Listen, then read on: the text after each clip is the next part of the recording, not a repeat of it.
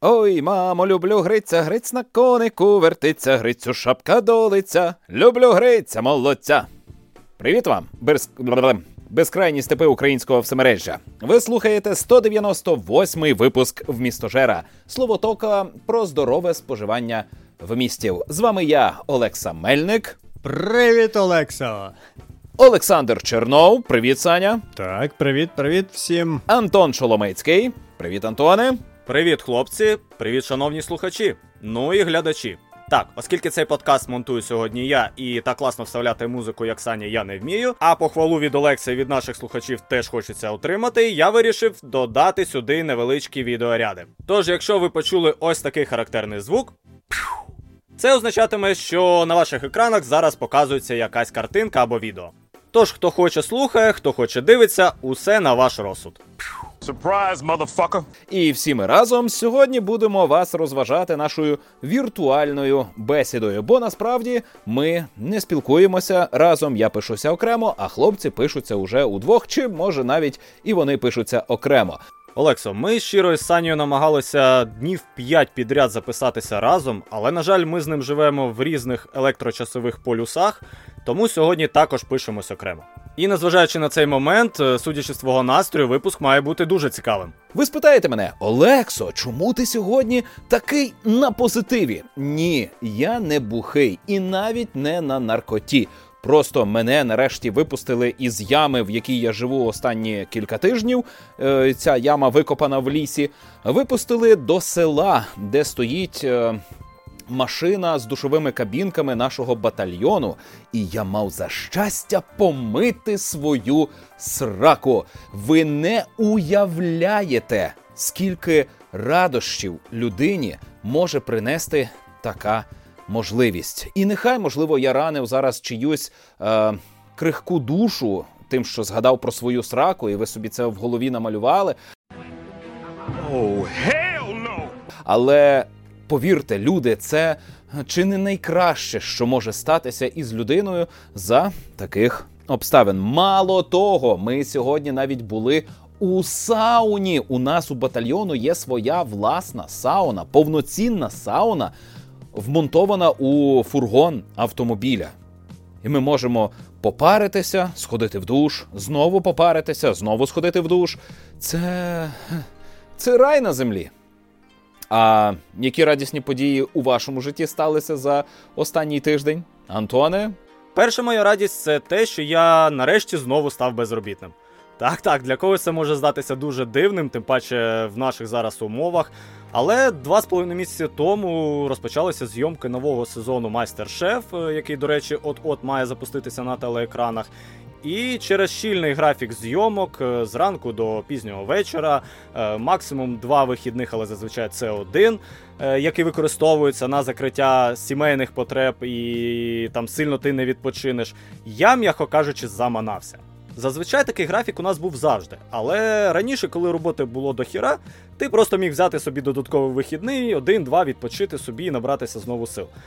Зараз же, коли я 8 місяців просидів е, без роботи за спеціальністю, а хто не знає, я працюю телеоператором, то взяття додаткового вихідного на проєкті означало, що ти просто-напросто втрачаєш кошти. Але, повторюся, це вплинуло на те, що я тупо замахався працювати. Так, я розумію, що через два тижні я відпочину, гроші знову почнуть закінчуватися, і я почну скиглити навпаки про те, що я хочу працювати і я втомився відпочивати. Але зараз в мене ось такі радощі. Але це не все. Друга радість, я нарешті оновив собі телефон. Мій старий глючить вже давненько, е, в ньому якісь проблеми з екраном, то він працює нормально-нормально, а потім в якийсь момент е, починаються самопроізвольні натискання по екрану. І мій телефон може самотужки зайти в будь-яку програму, вийти з тієї, яка потрібна мені, е, починати писати в месенджерах е, різну абракадабру, е, або відправляти. Він дуже любив у мене відправляти гівки, при тому, що за один раз там штук 10-15 однієї тієї самої. Через це довелося видалити усі нюци, щоб часом нікому нічого випадково не відправити. І тому, оскільки телефоном вже майже неможливо було користуватися, а плюс до цього у середині січня в мене було день народження, тож трохи надарували грошви, я вирішив все ж таки придбати собі новий телефон. Ну як новий? Я взяв беушку. Я завжди мріяв собі придбати Galaxy Note, е, тому що в нього є оцей пенсил, яким е, дуже зручно малювати, вирізати. Ну, коротше, це була моя одвічна мрія. І я придбав собі iPhone. Чому я це зробив, можна розказувати дуже довго і, напевно, присвятити цьому окремий випуск. Е, Тому зараз розповідати не буду. Але якщо вам часом цікаво послухати, то напишіть про це в коментарях, або хлопці, скажіть, я обов'язково е, розкажу більш детально наступного разу. Також є ще одна радість, але вона пов'язана безпосередньо з іграми, і тому я розкажу це трохи пізніше, коли мова йтиме саме про вмісти. А що у тебе, Саня? Я цього тижня розбирався з е, motion capture е, та з анімаціями, взагалі, е, як вони працюють, як їх доповнювати, як їх редагувати, і саме оце все. І це було цікаво. Ну, е, це, звісно, не такий досвід, як у мене, але все одно прикольно. Та, дякую, що поділилися.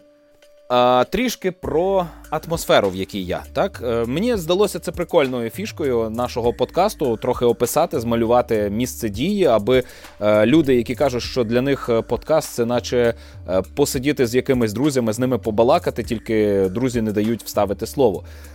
Так що, хлопці, підхоплюйте. Я зараз у гаражі.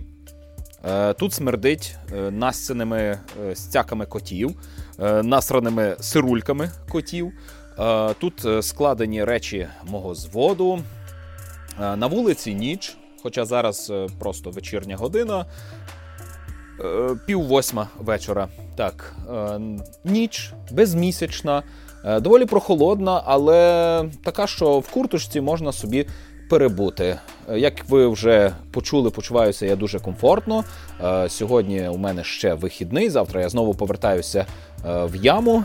Але сьогодні я гуляв по селу, е, ходив далеко, розминав ноги. Коли ти живеш у ямі, то це теж за щастя мати можливість ходити по твердій поверхні. Коли комусь бажають земля йому пухом, це ці люди, вони поганці. Бо земля пухом, коли земля гливка, м'яка під ногами, це жахливо. Людина має твердо ступати по землі. І бажати треба, аби тобі е, земля була асфальтом, аби тобі земля була бруківкою, аби тобі е, підніматися не по стежці ґрунтовій, а по східцях кам'яних, аби ти відчував затишок життя у місті. Я за цим страшенно скучив. Люди у нас це відібрали. І я вірю, що колись ми до цього повернемось.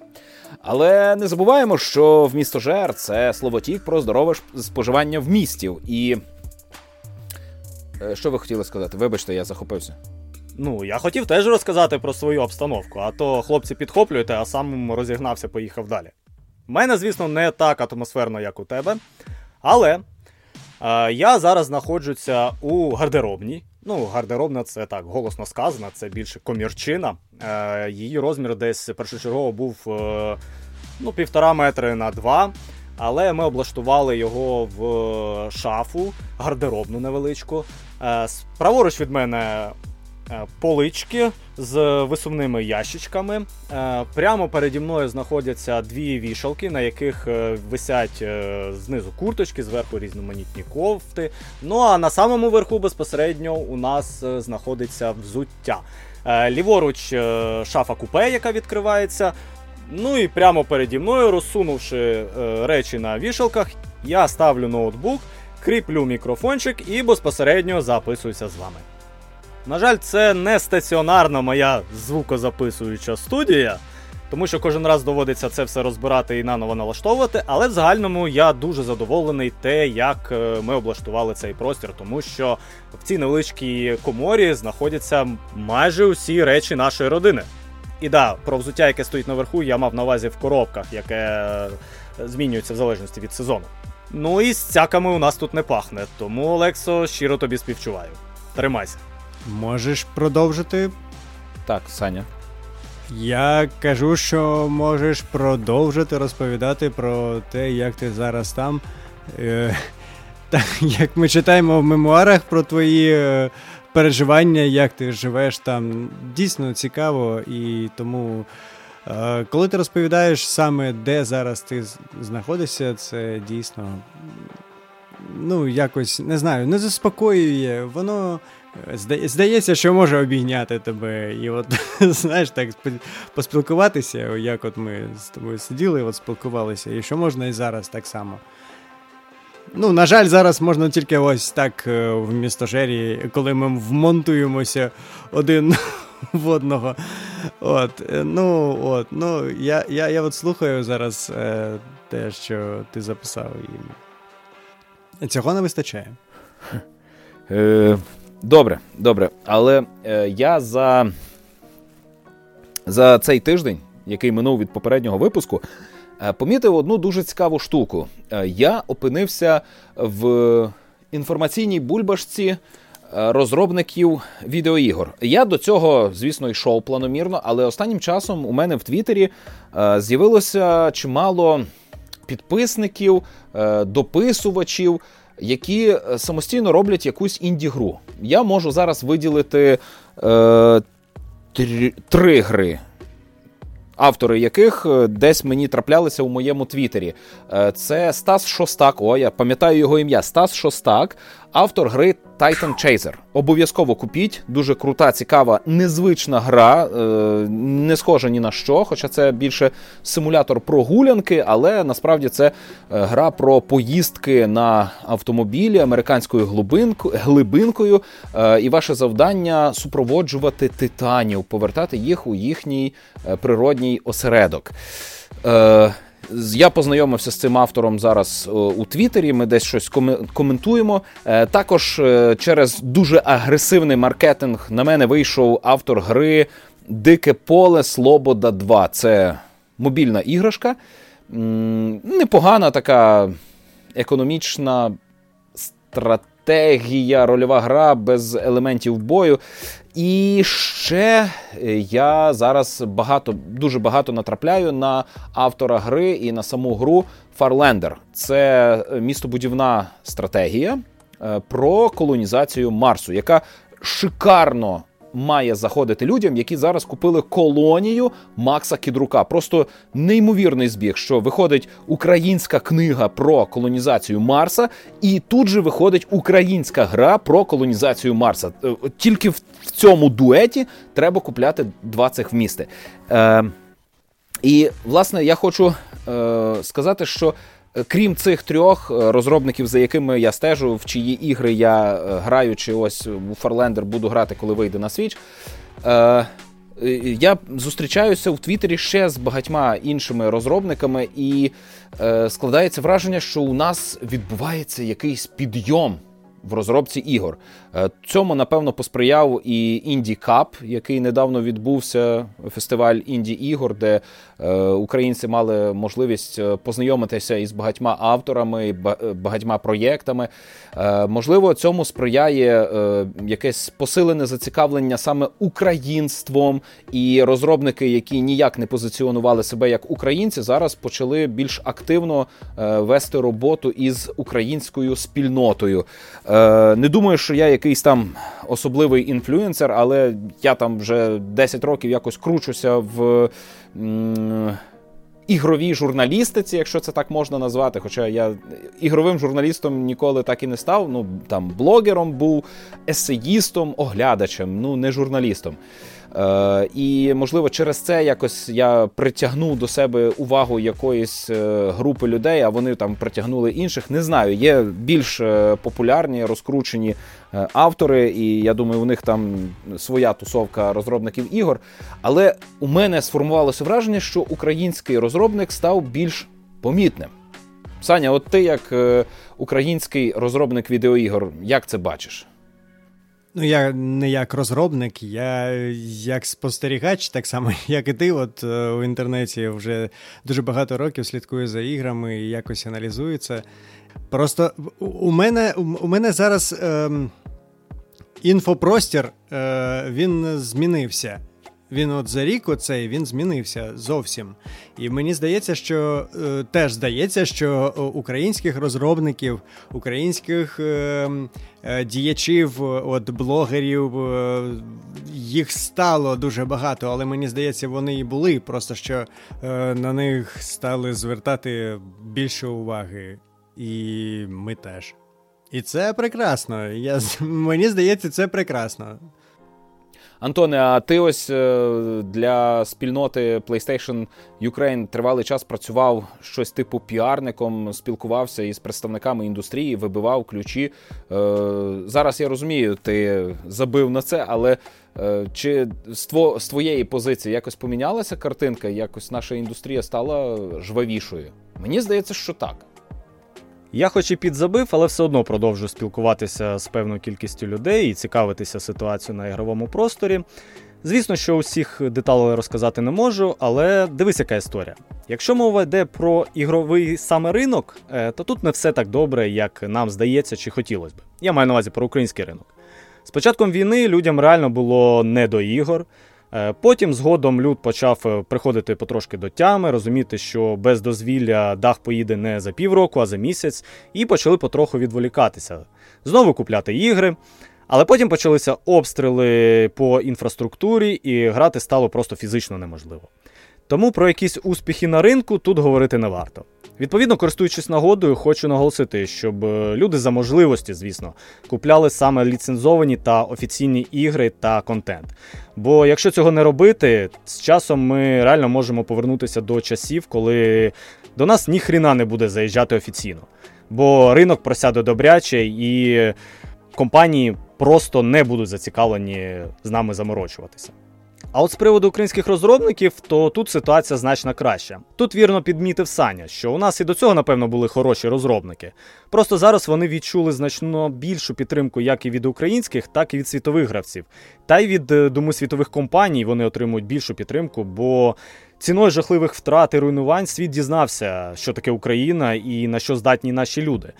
Тому все частіше почали звертати увагу. Сподіваюсь, що та навіть впевнений, що наш люд зможе достойно показати себе і як розробники, і як споживачі, і тому ця тенденція буде продовжуватися і після війни. Окей. Так. Можна вважати, що з уступом, зі вступом покінчили. Е, хіба що ви щось хочете додати? Якісь цікаві події, може, спостереження, зауваження? Ні, більше нічого. Ну, добре, тоді я додам. А, Саня, ось Е, я тобі текстом дякував, але мушу і голосом це сказати. Е, ти молодець. Попередні випуски е, вийшли шикарними. А вже ж вони ну не такі класні, як цей, е, тому що не було діалогу. Там був тільки я, а я вже не витягую. Е, я вже не той, яким був на початку в містожера, не такий вигадливий. В мене вже немає цих е, притч, цього повчання про правильне споживання в містів.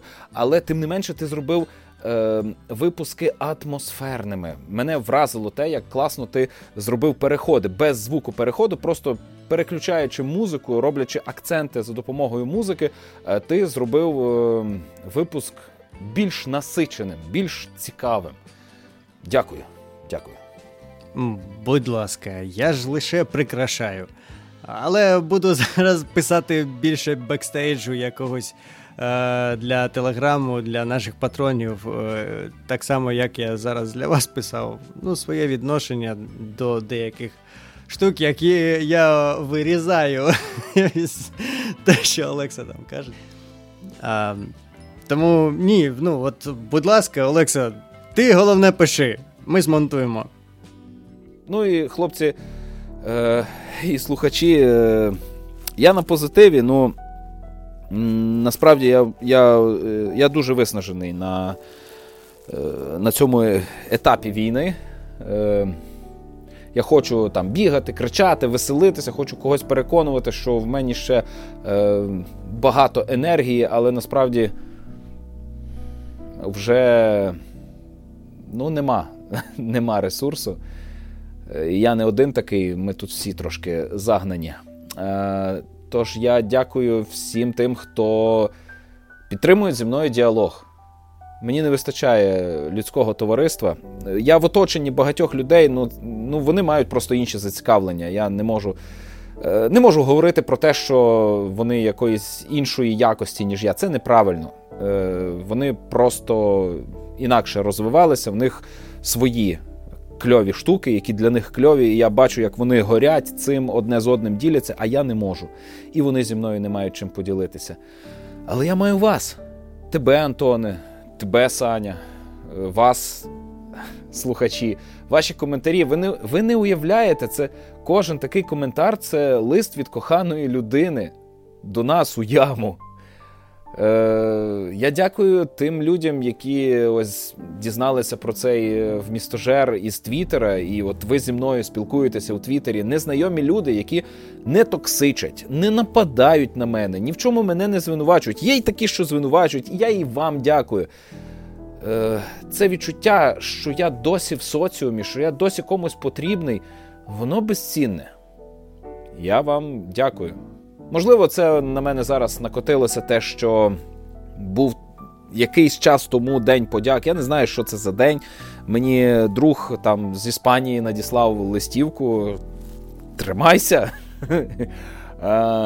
І подякував. Ну ось. А я дякую вам і е, я залежний від вас. Ви всі мені потрібні. Без вас я би не вижив. Без усіх вас. Дякую. Трохи вагався, чи варто щось додавати після твоїх таких душевних слів, але все ж не втримався. Не ображайся, Олекса, на нас, якщо ми десь недостатньо приділяємо уваги чи підтримки. Але головне, не опускай руки, тримайся і знай, ми тебе любимо, сумуємо і чекаємо для обійм. Е, Коротше, це не кінець випуску, це лише його е, початок. Е, Я вас трошки підгрузив. Не хотів цього робити. Але я буду вас грузити далі, тому що я подивився фільм Блідо-блакитне око. Е, Це детектив. Цілком собі класичний детектив, без натяків на містику, але родзинкою цієї стрічки і сюжету є те, що другорядну роль у фільмі е, зіграв актор із е, серії фільмів про Гаррі Поттера. Він там грав Дадлі Дурслі. А тут він грає Едгара Алана По, юного Едгара Алана По. І е, справляється з цією роллю приголомшливо. От просто заради насолоди товариства з таким великим письменником, автором готичної прози та поезії, е, варто подивитися цю стрічку. Е, про сюжет е, там особливо не казатиму. Просто в одній військовій школі для юнацтва е, було скоєно вбивство, яке невдало замаскували під самогубство. Хтось пізніше викрав внутрішні органи загиблого, і закручується дуже дуже складна інтрига, хто ж то може бути, якісь е, таємні товариства, якийсь е, містичний культ. Е, подвійне дно, як завжди. Ну, в хорошому детективі завжди мусить бути подвійне дно. Е, розслідування не може закінчитися просто результатом розслідування. Має бути ще якесь несамовите викриття. І автором цього викриття є Едгар Алан По, який живе занурений у драму, і життя підкидає йому справжню драму з кров'ю, з розчленуванням, з містичними обрядами. Ну, все як я люблю. Е, І в принципі про це кіно більше особливо і не скажеш. Воно стильне, воно класне. Тут, звісно, грає ще свою роль Крістіан Бейл, який колись там відзначився Бетменом. Ну, це таке, що він є, що його нема. Бо тут є Едгар Алан, матері його перековіньку По. І цим усе сказано. А ви дивились? Ні, я не дивився, але щось озвучував там. Ніхріна собі, Саня, ти скромняга. Щось озвучували там, здуріти. Я не дивився Олекса, але от монтував щойно трейлер під твою розповідь і виглядає щось цікавеньке. А що дивились? Алярм, алярм. Зараз буде відеоряд зі спойлерами. Обережно. Я дивився серіал The Last of Us, і напевно Антоха теж дивився і щось теж хоче сказати з приводу цього, але я коротенько від себе е, мені дуже сподобалося насправді, як вони просто покадрово показали гру, яка дуже кінематографічна сама сама по собі, вона така і є. І просто вони е, показали це кінематографічно. Е, вони. Е, вони показали туди, коли, куди треба було дивитися е, гравцю під час гри. Я просто дивився один раз, е, як мій брат грав на початку гри The Last of Us, і він е, іноді дивився не туди, де відбувалося саме оце ото, ото одно. От. А у серіалі вони показали саме туди, куди можна дивитися. От. Ну, я не знаю, чи це погано, насправді. Ну, от серйозно. Ну, просто е, хотілося пограти у саме той фільм. Наприклад, так, це е, ігроїзація якогось фільму. І от хочеться дивитися саме цей фільм, але е, приймати в цьому участь, бо гра цьому сприяє. От. А коли дивився фільм по грі, то хотілося побачити саме цей не знаю, ну може це і неправильно, але саме цей проміжок часу, чи от саме цих е, е, персонажів, цих героїв, до яких я звик. Я хочу їх дивитися, я хочу е, їх е, ну, сприймати їх як саме от цих героїв. І от е, тут воно підібрано дуже добре. От, е, І після перегляду двох серій я поки що подивився дві. І всі актори мені не вибиваються після дворазового проходження е, гри. От, е, це з приводу акторів, е, з приводу режисури, це дійсно дуже крута постанова, тому що ці от е, ставки на початку, які е, які не були у грі, але вони дуже доповнюють е, цей світ. Ти розумієш, е, скільки часу пройшло, воно трохи змінилося. Тут навіть змінилося е, сприйняття, як не сприйняття, а от саме ця концепція, е, як розвивалася ця зараза. І і от ці доповнення, які з'явилися саме в серіалі, вони дуже круті. Я, Мені здається, вони ось так. Це страшніше якось е, виходить. Ну, Ти розумієш, що. Блін, це як з цим боротися? Ну ні, ну отак. Е, і я дуже чекаю кожну серію і я розумію, що ви вже дивилися три серії, а я ще дві, і ви. Е, Ну, як воно там? Ну, гаразд, гаразд, не спойлеріть, не спойлеріть. Сань, не переймайся, я вон тільки першу нещодавно подивився. Спочатку хотів зробити це з дружиною, бо мені дуже дуже цікава думка саме людей, які не знайомі з грою. Оскільки, на моє переконання, їхні враження мають бути менш предвзяті. Але що спочатку у нас не виходило по часу, а потім я психанув і переглянув з хлопцями на роботі, поки писали пост-інтерв'ю. І от така дивна штука виходить. Е, ви всі знаєте моє ставлення до спойлерів. До речі, досі дивуюся, як я пробачаю це Олексі. І навіть знаєте, минулого разу я казав, що не можу дивитися Пінокіо і тому подібні мейки-ремейки, бо знаю, про що там буде йти мова. І отут в мене зовсім протилежні враження. Бо мені дуже-дуже хотілося, щоб в серіалі The Last of Us якомога більше залишили з оригіналу, тобто з гри. І як сказав Саня, в першій серії повторили усе один в один і ще трошки доповнили. І це було реально круто. Окрім цього, видно, що бюджет серіалу чималий, а він, якщо не помиляюся, складає щось в районі 10 лямів, чи то за першу серію, чи взагалі за кожну серію. Але видно, що ті кошти витрачені з розумом локації, реквізит, костюми, грім усе реально на висоті. А от з приводу підбору акторів мої опасіння справдилися на 50%. Педро Паскаль в ролі Джоела виглядає достойно. Його я швидко сприйняв, і він відповідає характеру ігрового персонажа, ну і зовнішні теж, в принципі, дуже схожі. А от малу Елі у виконанні Белли Рамзі я не зміг сприйняти в першій серії так точно. Ну, не через зовнішній її вигляд, вона там симпатична, нормальна дівчина. Просто, ну, не вона і все. З характером і поведінкою ніби співпадає, все сходиться. Але дивишся, відчуваєш, що то зовсім інший персонаж якийсь. Блін, сподіваюся, що на другій, третій серії мене попустить і це не буде відволікати. А якщо ви, наші слухачі, вже теж переглянули перші серії, то не лінуйтеся, тисніть на паузу і напишіть свої враження і від серіалу в загальному, і безпосередньо від е, підбору персонажів, акторів. Бо моїм колегам, які не знайомі з грою, дуже високо оцінили першу серію і щиро почали цікавитися грою, аби спробувати самотужки пограти у неї. І вони не одні такі.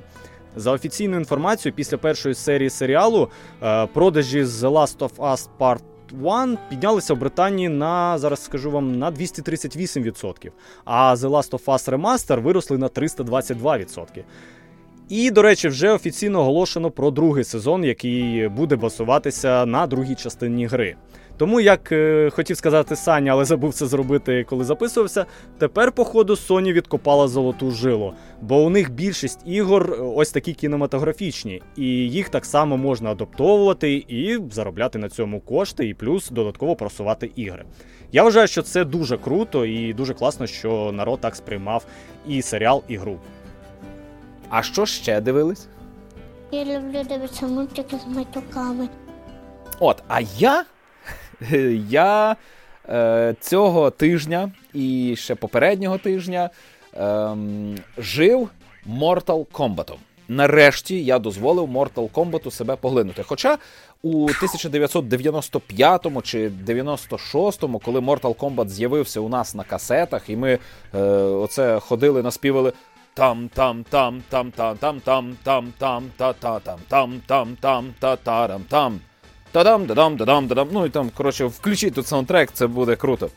Е, Коли ми ходили до школи і наспівували саундтрек, коли у нас були касети з саундтреком із Mortal Kombat, бо вийшов такий шикарний фільм, ми не знали, що є така відеогра.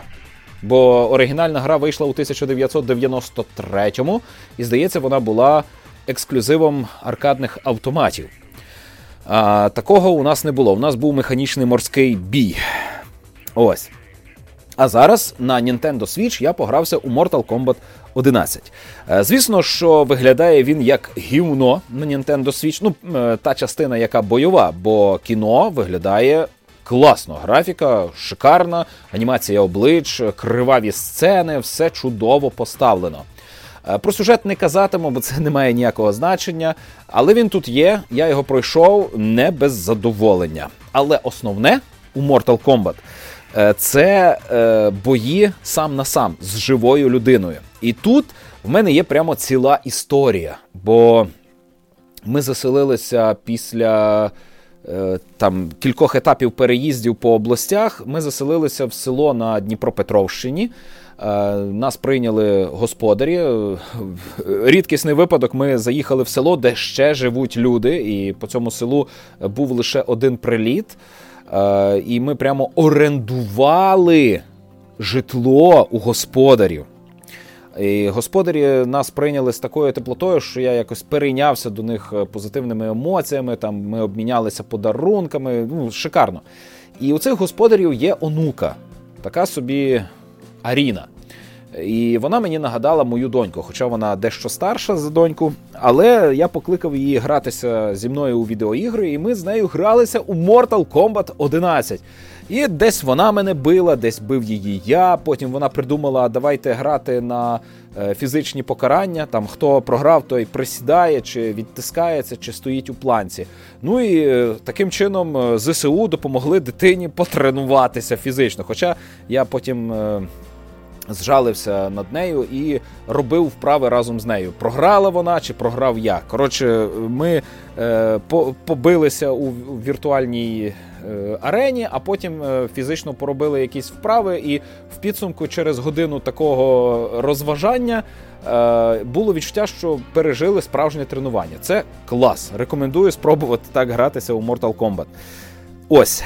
Е, Мені сподобалося, що Mortal Kombat 11, на відміну від мого упередженого ставлення до цієї гри, це не гра про е, тупе заклацування ворога, бо тут потрібно вивчати прийоми, потрібно опановувати різні підходи до е, того, як можна завдати кривди. При цьому там є велетенський набір персонажів, і в кожного персонажа є свої класні трюки якими можна десь дистанційно, десь на середній дистанції, а десь впритул до ворога. Ще треба вміти підхопити, покласти блок, ухилитися, присісти, перестрибнути, використати елементи оточення.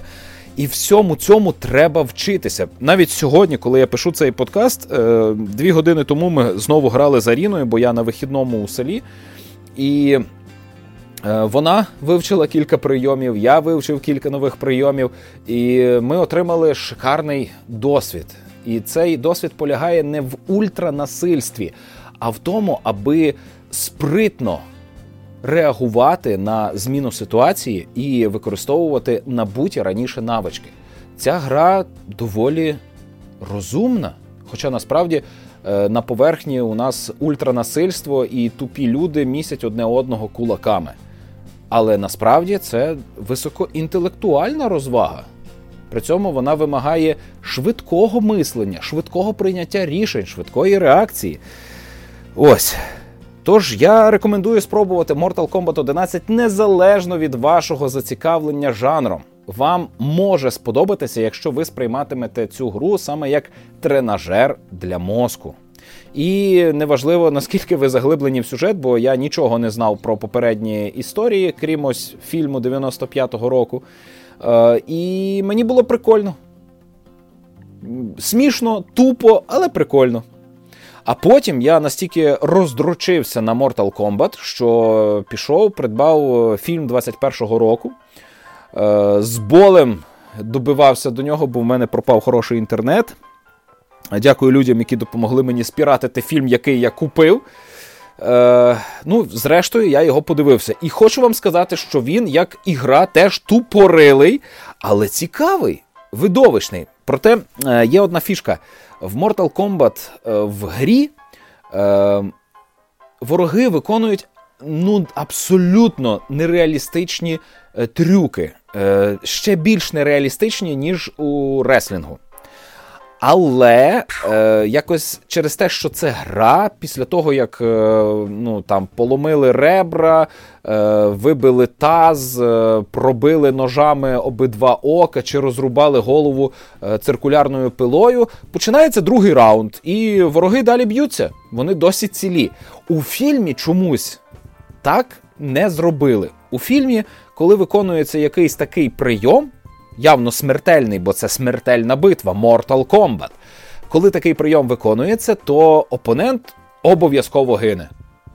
І е, це робить якось. Е, ну от мені бракує слів. Виникає таке відчуття, що все обривається надто швидко. Нам показують сильного ворога, хваць, і наш герой уже його розрубав навпіл. Нам показує ще більшого, ще могутнішого чотирирукого монстра, і наш герой випускає йому кишки. Е, Ну, це насправді недолік не фільму, а недолік викривленого у мене сприйняття відеогрою, яка мені сформувала нормальним е, явище, коли персонажі виживають після таких смертельних прийомів. А, Кіно явно намагалося грати на геймера, тому що багато штук ламають четверту стіну і кажуть нам, що а ми знаємо, що це екранізація відеогри, і персонажі ні з того, ні з цього говорять е, фразами саме ігровими. Там переміг такий-то. Е, Є цитати Іди сюди, чи я, е, Твоя душа буде моя, і тому подібне. Е, я отримав задоволення від е, цього фільму. Я би хотів, щоб він продовжувався як франшиза. Він, звісно, виглядає бідніше за відеогру. Він не такий божевільний, як відеогра. Він більш приземлений, більш реалістичний. Е, але мені сподобалося, що Персонажі багато в чому схожі саме на героїв перших Mortal Kombat. Вони там були не гіпертрофовано перекачаними, вони були ну, такими звичайними людьми, якщо не враховувати того чотирирукого. А так, то це були ну, помірковано прокачані особи. І ну, є різниця, але е, цей фільм 21-го року класно доповнює мій досвід із гри. Mortal Kombat 11, яка е, нормально йшла на Nintendo Switch. А що ваш досвід? Маєте якусь історію про те, як ви на якійсь там вечірці билися у Mortal Kombat?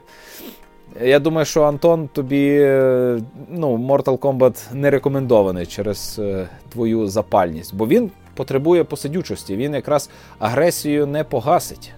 Від старого фільму спогади у мене лише приємні. Новий не дивився, чесно кажучи, не зрозумілих мені причин, бо мав колись таке бажання. А от по іграм ситуація у мене наступна. У старий Mortal Kombat, який ти кажеш, то 92 чи 93 року, я на аркадних автоматах точно не грав, а на консолях досвід був, але він був дуже маленький, оскільки своєї Sega я не мав. Але я дуже пам'ятаю свій перший досвід у Mortal Kombat 11. Це був, до речі, перший в житті мій стрім і на каналі PlayStation Україна, і перший стрім, в принципі, в моєму житті. І я тоді ох, як пам'ятаю, як у мене палало. І тому повністю з тобою погоджуюсь, що ця гра потребує стриманості, зосередженості і пам'ятання чималої кількості комбінацій. І саме тому вона точно не для мене. Ну тому що я просто починаю виходити з себе, психувати, тикати усі кнопки підряд. Іноді це допомагає, звісно, але дуже дуже рідко. Тож після хаотичного і сильного тицяння по кнопкам та відсутності результату, наступний етап у мене наступає це зашвернути кудись геймпад. Тому від гріха подалі я ці ігри не запускаю в принципі. Ну і е, на прощання від мене е, хочу порадити вам справжній детектив. Називається Return to the Obra Dinn. Е, це гра від творця шедевру Papers, Please. У нас є корабель, який зник у 1803 році, а у 1807 році він прибув у порт. А на борту жодної живої душі. Є лише кілька решток е, кількох членів екіпажу. І ви е, працюєте е, агентом-розслідувачем е, страхової компанії. Ваше завдання з'ясувати, що сталося на кораблі, і е, вирахувати суму страхової виплати. Для цього у вас є містичний годинник. Підходите до решток людини чи тварини, запускаєте щось у цьому годиннику, і ви опиняєтеся у моменті перед смертю оцих решток.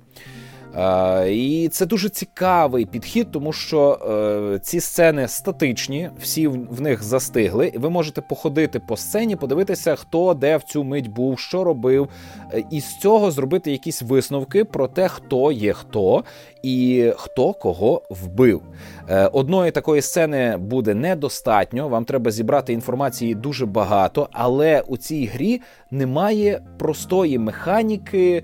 Е, формування якихось висновків, як це було у грі у серії ігор Шерлок Голмс від е, Frogwares.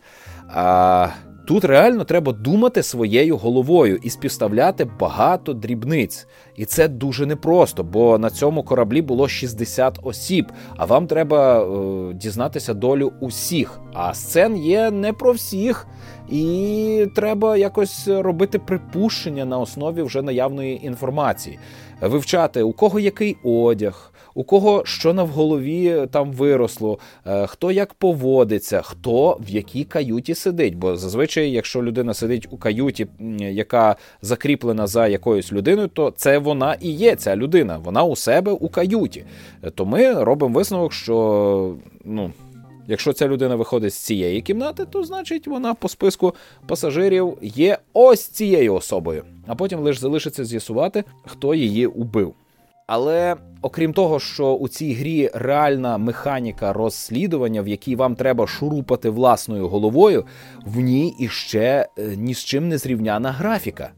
Це е, тривимірна графіка, але чорно-біла і однобітна.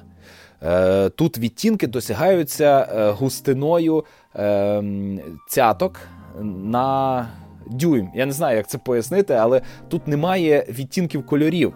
Просто якщо треба зробити сірий, то у нас буде не суцільно чорний колір, а е, білий, заповнений якоюсь кількістю чорних цяток. І чим світліше, тим менше чорних цяток. І тут є прямо динамічне освітлення, оформлене оцією сумішю білих і чорних цяток. Виглядає ну, неймовірно.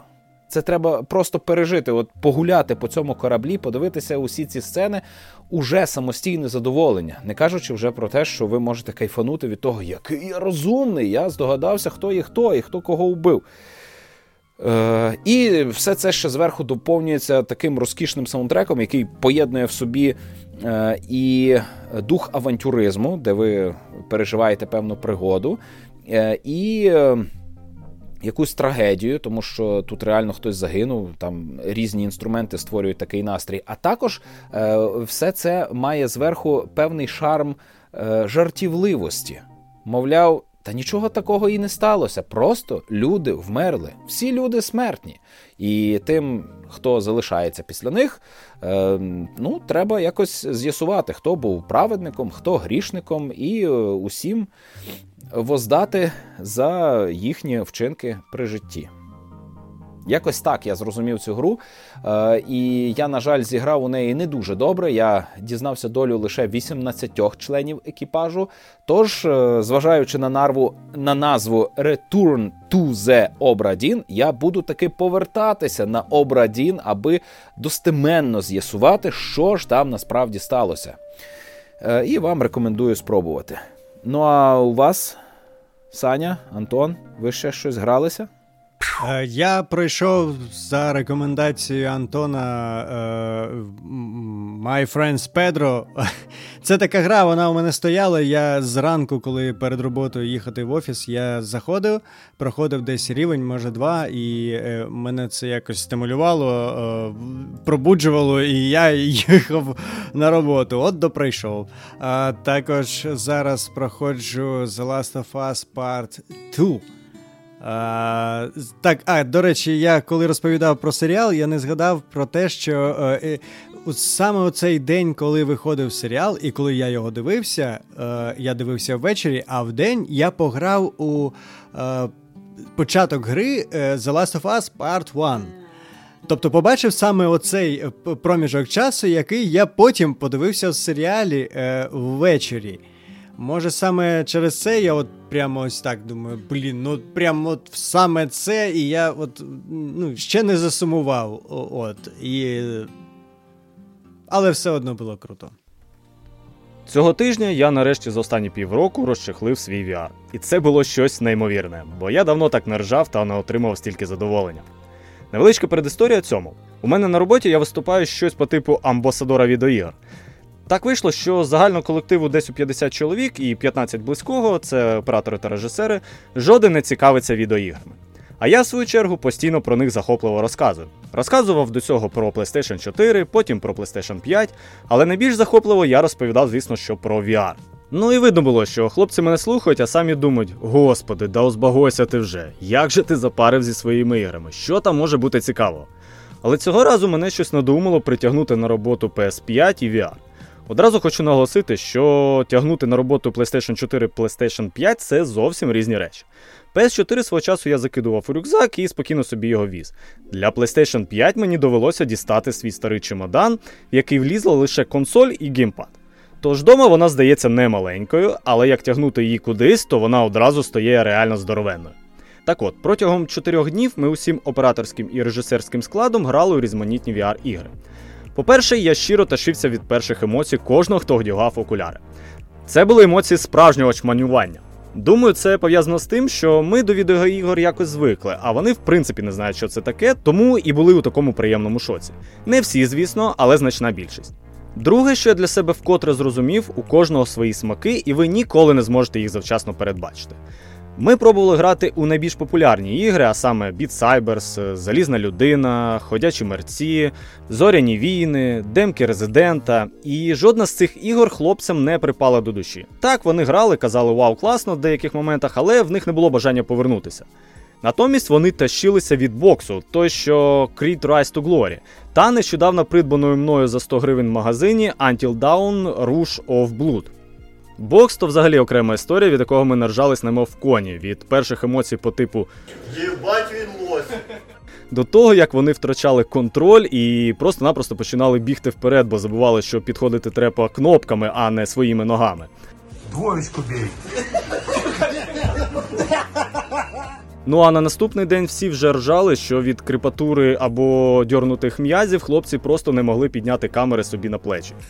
Так що біжи, ні, ні, ні, третій раз ще можна вийти. Давай, біжи, біжи, біжи, біжи, біжи, давай, давай, давай. Давай. Давай, Андрюха, краса, все, и блок стань. Ну а порадити більш детально хочеться розказати про е, придбану мною Until Dawn. Е, Вона сподобалась і мені, і колективу. Е, Гра має простий поріг входження, просту механіку стрільби та елементи жахастиків. Тож вона дарує майже весь спектр емоцій, що можна отримати в принципі від VR. Сюжет базується там на. Чесно, взагалі дупля не ловлю, на чому там базується сюжет, бо, по-перше, гра повністю англійською, а по-друге, і без сюжету вона грається прекрасно. Ігроладно ми катаємося на рейковій тачанці і в два стволи стріляємо спочатку по мішеням, а потім по різноманітним монстрам, які вискакують на нас. Сидиш собі спокійненько, ну майже спокійно, бо кілька скрімерів тут все ж таки присутні, і відстрелюєшся у різні сторони, періодично міняючи кілька видів зброї. Повторюся, тут і на американських гірках катаєшся, так що не сильно укачує, і постріляти можна, і найбільш вразливі можуть накласти тут і в штанці.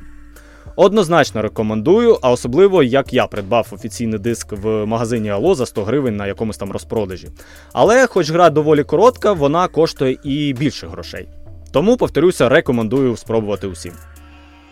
Що ж, настала пора зачитати список наших е, патронів. Е, Наша замануха із е, попереднім випуском імені е, нашого патрона Костянтина Алимова не спрацював. Ніхто більше не захотів бути так вшанованим, але знайте, у вас така можливість є. Для цього нічого особливого не треба. Просто напишіть, що ви на нас образились. І ми будемо просити вибачення через таку форму визнання вас в нашому подкасті. Насправді, Олекса, я тебе розкусив. Ти просто хочеш, щоб я вивчив імена усіх наших патронів і навіть вночі з просоння міг назвати їхні імена. Наш подкаст фінансується такими прекрасними людьми, як ким, Антоне?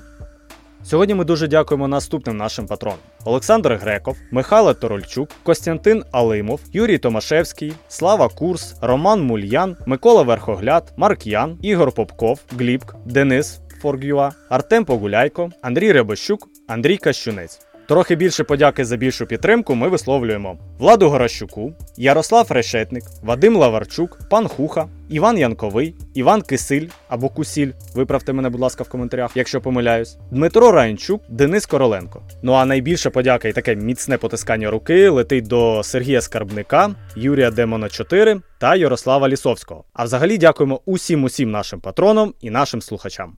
Так, я усім вам дякую за цю підтримку. Е, Це зовсім не обов'язково, і е, якщо у вас знаходяться ще гроші і на це, то е, ми будемо повертати борги. Бігме, я сподіваюся, вам подобається читати мої мемуари, заховані під Paywall у Патреоні. Сподіваюся, вам подобаються наші випуски. На жаль, нічого більше зараз запропонувати не можу. Я дякую тим свіжим патронам, які долучилися і чекають на мою книжку з автографом. Я би радив вам все ж таки взяти книжку вже, а потім приїхати в гості. Я вас прийму. У мене можна буде заночувати, поспілкуємося про вмістожер. Я вам зроблю ексклюзивний випуск, е, розкажу про якісь свіжі вмісти. Е, Мені подобається, що люди постійно кажуть, що Олекса вміє розказати навіть про якусь фігню так цікаво, що її хочеться подивитися. Е, Можливо, це моя вада. Можливо.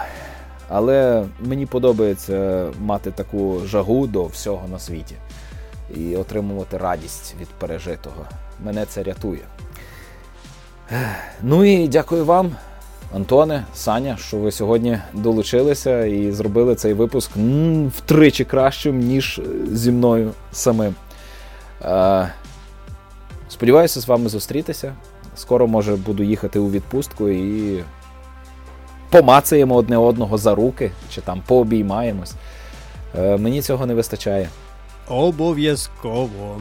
Так, так, Олексо, обов'язково заїжджай в гості, якщо матимеш змогу і бажання. Квартира невеличка, але з радістю приймемо тебе і впевнений, класно проведемо час. А вам всім приємних ігор, фільмів, серіалів, книжок, картин, скульптур, храмів, вулиць, людей, всього на світі. Бажаю вам хорошого, аби воно у вас ставалося і тільки примножувало ваш досвід. З вами були Олекса Мельник, Оплески! Антон Шоломицький, Оплески! Олександр Чернов. Ага. Це був 198-й випуск в містожера. Слово току про здорове споживання в місті. Па-па! Ми вже почали чи?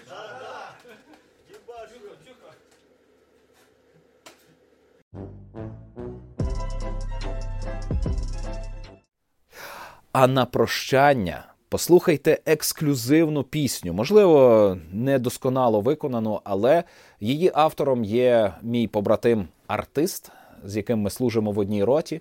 Е, Я підслухав, записав на свій диктофон. Вибачайте за якість звуку, що є. Але це пісня про нас. Над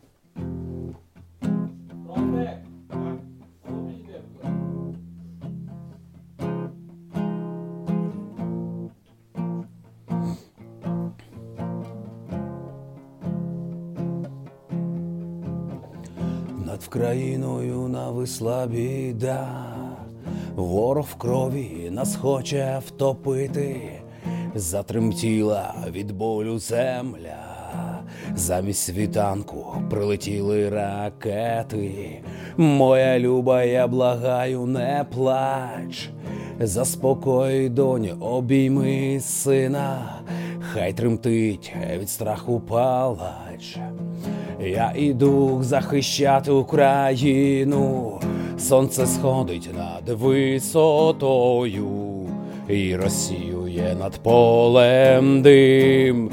Сімдесят сьомий йде до бою, ой прикрийте надійно нам тил. Сонце сходить над висотою і розсіює над полем дим. Сімдесят сьомий йде до бою, ой прикрийте надійно нам тил. Заревіли довкола гармати, над окопами висить їдкий дим. Нам не можна з тобою вимирати. Ти тримайся, прошу побратим. Нам недовго триматись з тобою. Наші хлопці уже на підході. Ми ж народжені з тобою війною. Маєм честь воювати в піхоті. Сонце сходить над висотою і розсіює над полем дим. Сімдесят сьомий йде до бою. Ой, прикрийте надійно нам тил. Сонце сходить над висотою і розсіює над полем дим. Сімдесят сьомий йде до бою. Ой, прикрийте надійно нам тил.